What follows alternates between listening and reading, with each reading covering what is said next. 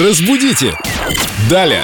А в «Разбудите Даля» с нами прелестная Виктория Полякова, наш культуролог, знаток русского языка. Доброе утро. Здравствуйте, Виктория. Доброе утро. А, Виктория, правильно ли я думаю, что выражение «держать нос по ветру» это означает быть позитивным, излучать интеллектуальную энергию, радоваться всему, таким быть рубахой парнем, душой компании. Что скажете, Виктория? Или все-таки что-то иное означает выражение «держать нос по ветру»? Да, не соглашусь с Семеном, означает это выражение приспосабливаться к обстоятельствам. То есть здесь речь идет о таком вот...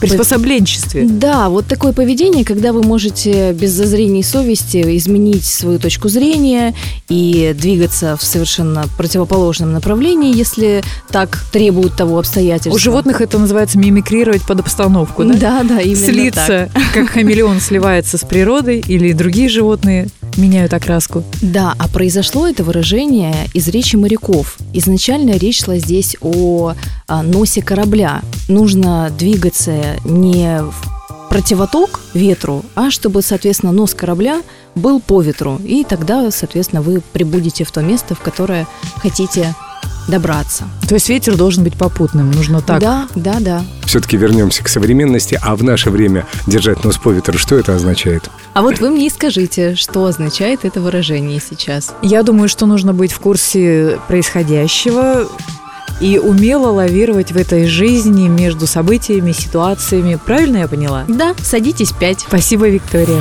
Разбудите! Далее!